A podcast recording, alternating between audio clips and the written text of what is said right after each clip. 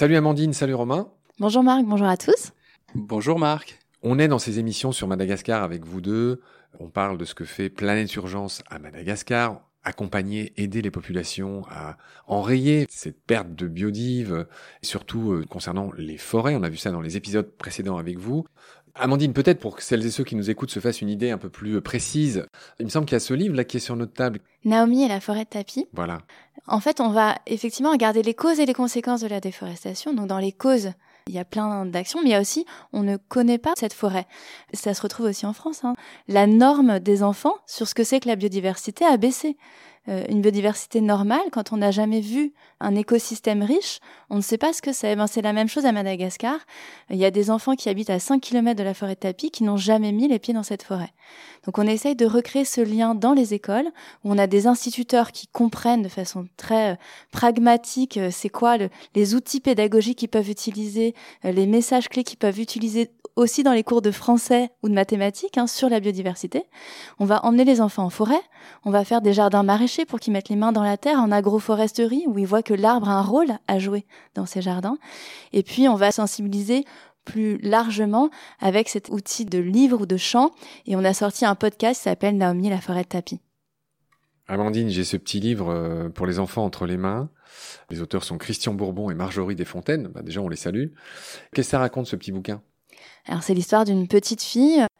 Son papa lui annonce qu'il va falloir euh, déforester la forêt de tapis puisque euh, ils ont besoin de terres supplémentaires pour euh, faire de l'agriculture et pour se nourrir. On est dans une situation un peu difficile au niveau de la famille. Je vois des zébus et des cochons dans les premières pages. Exactement. Les zébus, les fameux zébus avec leur bosse hein, sur le garrot. Les zébus qui sont d'ailleurs un enjeu pour nous, puisque quand on fait de la reforestation, les zébus viennent euh, se nourrir gaiement euh, des jeunes pousses qu'ils aiment beaucoup. Qu'est-ce que vous faites pour les empêcher, ces gros vilains de zébus? Alors là, c'est un travail qui est fait en termes de cartographie, et on le fait ça dans tous les pays. On va regarder quelles sont les zones qui sont effectivement agricoles ou de reforestation, et quelles sont les zones de pâturage. Donc on va travailler avec les éleveurs euh, pour différencier ces zones-là. C'est pas mal. Je lis une des doubles pages là de ce petit livre.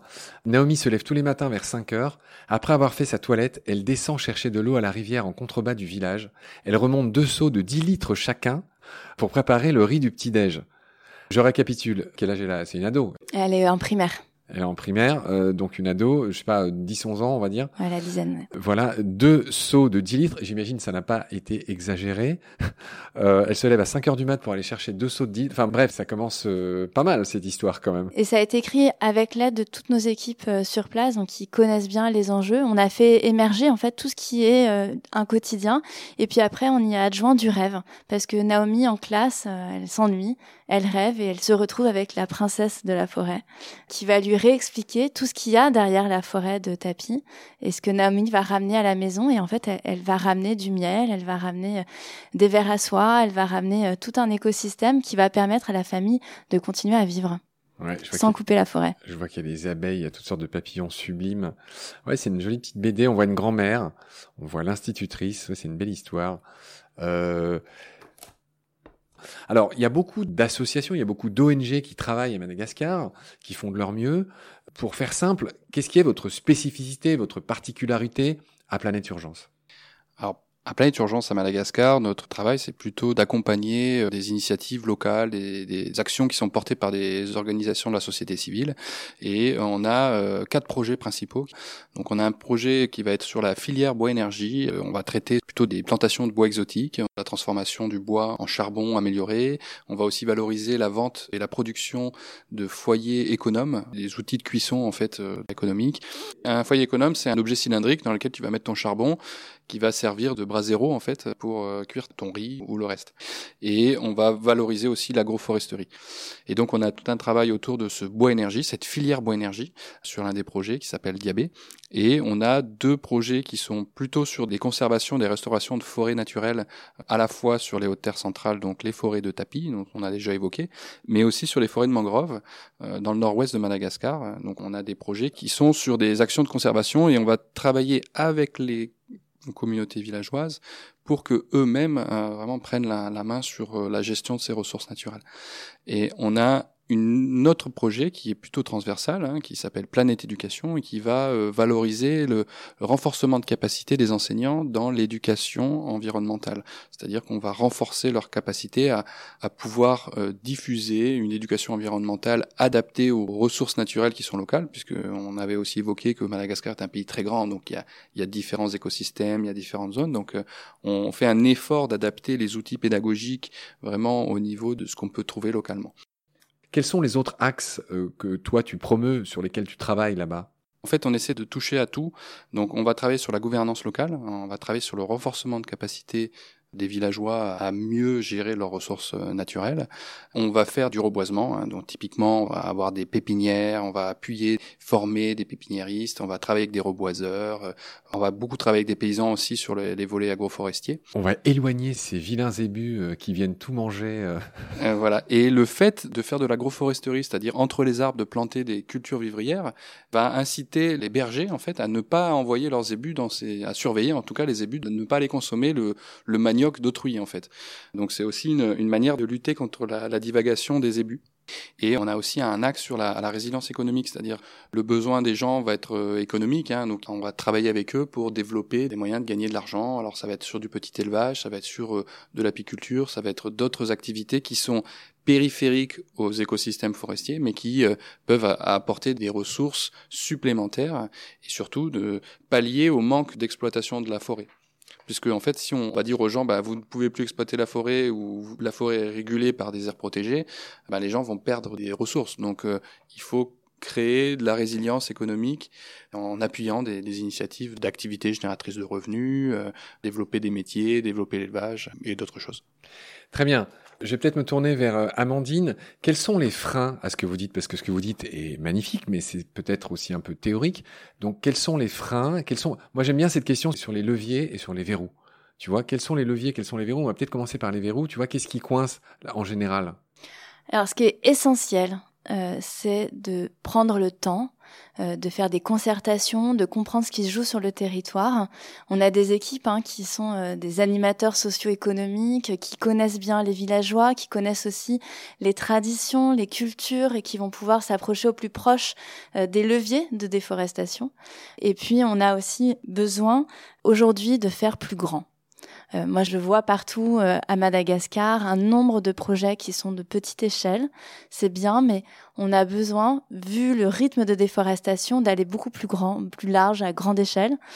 Et on travaille euh, du coup avec euh, aussi de plus en plus des grands financeurs euh, qui nous permettent de passer ce niveau d'échelle. Typiquement, quand on parlait du projet Diabé, où on va former des reboiseurs, on en forme 7000, 8000 par an. C'est monumental. Ça va nous permettre de faire un, un charbon amélioré qui empêchera cette coupe dans les forêts de tapis et d'autres, et ça nous permettra de nourrir 30% des besoins de la capitale en bois énergie c'est monumental pour limiter la déforestation. On va redire le nom de cette capitale, c'est Antananarivo. Hein c'est comme ça qu'on prononce, euh, Romain Antananarivo. Amandine, dans les enjeux et dans la façon de faire, j'imagine qu'il y a aussi une question de pérenniser. Parce que si, si, ça, si vous n'ancrez pas euh, ce, tout ce travail dans la durée, j'enfonce une porte ouverte, ça ne marche pas. Ça ne marche pas, c'est l'enjeu critique et c'est toute la difficulté. Et rien n'est jamais acquis. Euh, sur ce sujet-là. Euh, pérenniser, ça veut dire quoi? Ça veut dire préparer, anticiper avec les populations qui vivent sur ce territoire les raisons de la déforestation et comment elles peuvent vivre des forêts. Et donc après, c'est la mise en œuvre des projets, le suivi qu'on va avoir, mais c'est aussi comment est-ce qu'on ancre une relation sensible avec la forêt, comment est-ce qu'on ancre une dépendance en fait avec la forêt, où on se sent en tant qu'humain dépendre de la forêt. Et donc avec les populations, ça va être Là, on revient sur la sensibilisation. Euh, comment est-ce que les enfants sont les prochains gardiens des forêts? Comment est-ce que je gagne mon argent du quotidien euh, tous les jours grâce à la forêt? Et comment aussi elle reprend sa place dans le paysage? Tu vois, on, a rencontré un rizipisciculteur euh, à Madagascar. Un rizipisciculteur, c'est quoi? Un rizipisciculteur, c'est quelqu'un qui va faire du riz et en même temps qui va faire du poisson. Et donc l'idée au démarrage, c'est potentiellement, ils sont que riziculteurs et on va réintégrer un autre euh, aliment qui va pouvoir vendre sur le marché, qui va être le poisson, puisque tu as un cercle qui est vertueux entre les deux. Ce rizipisciculteur, il a besoin d'un espace pour vivre qui est au milieu des collines. Si les collines sont déforestés. Il va avoir une érosion très très forte, on appelle ça les lavkas à Madagascar, où la terre va tomber dans sa production, sa zone de production. Et donc du coup, il faut qu'il comprenne l'importance des arbres qui sont autour de son écosystème pour protéger euh, la pérennité de ce qu'il va faire. Et c'est toute cette micro-action en fait qu'on mène au quotidien auprès de l'ensemble des, acteurs du territoire qui vont pérenniser. Cet exemple était limpide. Romain, euh, est-ce que tu voulais nous donner quelques chiffres pour qu'on ait euh, la mesure finalement de ces actions? La dernière campagne de reboisement, on a planté euh, quasiment 2 500 000 arbres. On arrive à un, niveau où on a des objectifs de plantation qui se comptent en, millions d'arbres plantés. Alors sur tous les projets hein, mis en œuvre, ce qui euh, correspond à peu près à, à 1700 hectares de reboisement qui sont faits. Donc euh, c'est notre petite contribution. On impacte sur à peu près 12 000 personnes, hein, en comptant les enfants, les femmes. Qu'est-ce que tu entends, pardon de t'interrompre, qu'est-ce que tu entends par on impacte sur 12 000 personnes? Ça, veut dire quoi? Ça veut dire que vous aidez 12 000 personnes? Ça veut dire que les, les, les, les, bénéfices directs des projets vont être directement affectés à 12 000 personnes. Ça veut dire quoi? Ça veut dire qu'ils mangent mieux, qu'ils gagnent plus? Plutôt avoir des gens qui vont être sensibilisés, des gens qui vont être formés, des gens qui vont être euh, recyclés sur ces métiers de la forêt en fait. Hein. ça peut être même des gardes forestiers hein, qui vont être formés, euh, reformés, euh, suivis, etc., etc. Donc ça, ça, touche voilà reboiseurs, charbonniers, cultivateurs en périphérie des forêts. on a cet impact là. Romain, on s'approche de la fin de cette émission et aussi de cette série sur Madagascar. Tout simplement, toi, quels sont tes rêves pour le futur? Comment tu vois les choses de manière concrète?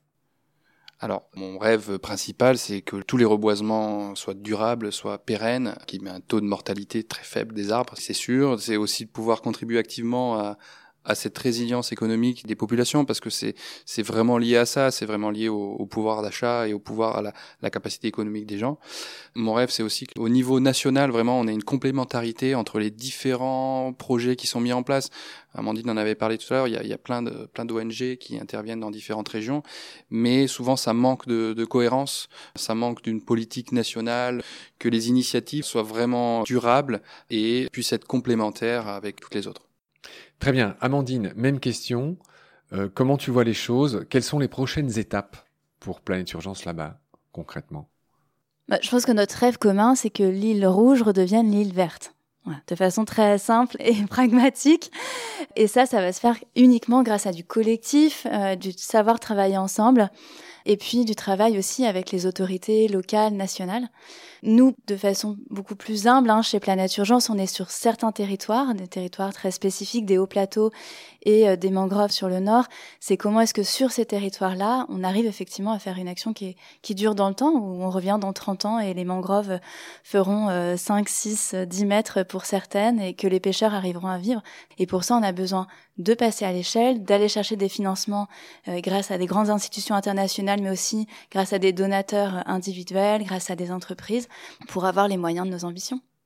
J'ai entendu plusieurs fois le mot mangrove dans cette émission. On n'en a pas trop parlé. Euh, il y a beaucoup de mangroves à, Madagascar. Alors je rassure tout de suite et en même temps je fais un petit teasing. On en reparlera euh, dans notre série sur l'Indonésie. Hein. Des mangroves qui sont un écosystème vital, qui sont des nurseries pour beaucoup d'espèces, qui sont aussi des, barrières naturelles contre l'érosion des côtes. Euh, il y a mille importances des mangroves. On n'en a pas trop parlé là dans, nos épisodes, mais, mais on le fera très prochainement. Romain et Amandine, on a fini cette émission. Je voudrais finir sur un proverbe très célèbre qui me paraît très bien convenir à ce que vous faites à Planète Urgence. C'est ce proverbe célèbre qui dit que quand un arbre tombe, bah on l'entend, mais on n'entend jamais la forêt qui pousse. Et la forêt qui pousse, c'est peut-être un peu ce que vous faites à Planète Urgence.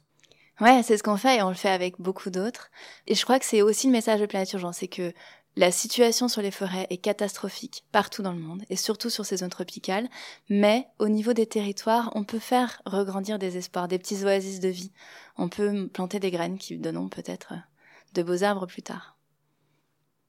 Donc c'est dans la somme de toutes ces actions portées par les équipes qui vont euh, nous permettre d'arriver au niveau des territoires à reverdir euh, Madagascar en fait, à revenir à Madagascar la verte. C'est ce qu'on a mmh. dit euh, tout au long de cet épisode. Qui, Madagascar qui est devenu rouge. Et c'est drôle d'ailleurs, il me semble que le drapeau de Madagascar, il est justement vert et rouge. Le, drapeau de Madagascar est vert, blanc et rouge. Eh ben oui, c'est drôle, il y, a, il y a tout dans ce drapeau. Très bien. Amandine, je te remercie beaucoup pour toutes tes lumières. Merci Marc. Et Romain, je te remercie aussi pour les tiennes, toi qui es, euh, comment dire, l'opérationnel et qui est là-bas.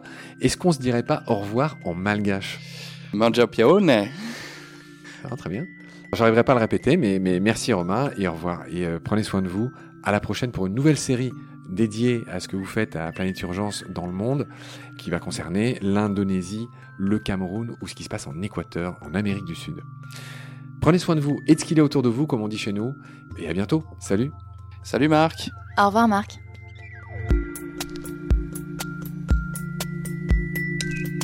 Pendant notre combat, nous deux, tu avais l'œil du tigre, tu en voulais ce soir-là. Il faut que tu retrouves ça maintenant. Et la seule façon, c'est de recommencer au commencement. Tu vois ce que je veux dire?